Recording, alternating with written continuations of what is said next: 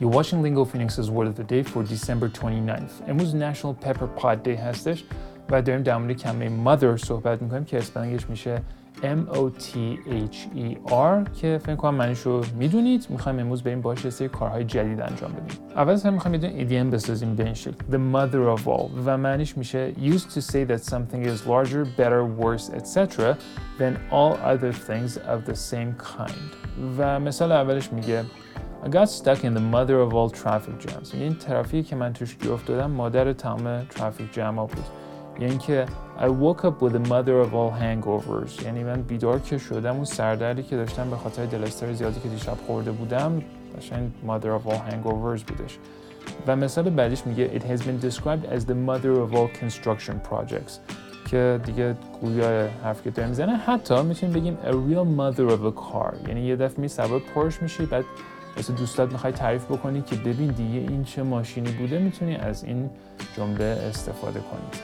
یه معنی دیگه که برای کلمه mother به عنوان نام می‌تونید تو دیکشنری پیدا کنید اینه source یا origin. و می‌تونیم این مثال رو باش بسازیم بگیم necessity is the mother of invention.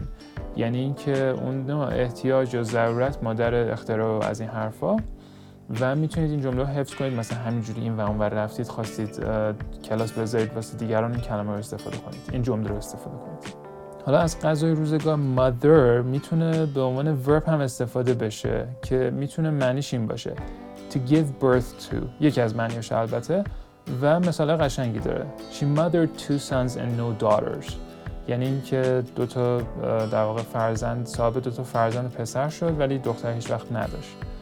و مثال بعدیش گفته I hope to mother at least one child. یعنی میگه من خیلی امیدوارم که در آینده یک بچه داشته باشم. حالا زمانی که از شما می‌پرسن که دوست دارید در آینده بچه داشته باشید یا نه در که خانم هستید می‌تونید اینو استفاده کنید و چون شما نمی‌تونید give birth بکنید به اون مرد به خاطر همین این وربه بیشتر برای خانم ها قابل استفاده است.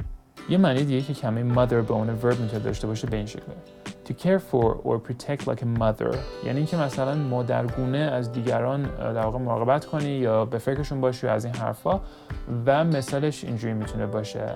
Brenda just tries to mother everyone. یعنی میگه این برای همه مادری می‌کنه در حق همه این خانم برندا و یه مثال باحال دیگه اینه. I don't like being mothered. یعنی دوست ندارم بقیه خیلی دیگه مثلا مثل مادر از من مراقبت بکنن With your word of the day, I'm Mohammed Golpaygani. We love feedback. If you want to email us, our address is podcast@lingophoenix.com, or you can find me directly on Twitter and message me there. My handle is at mogulpaygani. Thanks for watching, stay safe, and we'll see you back here tomorrow with a new word.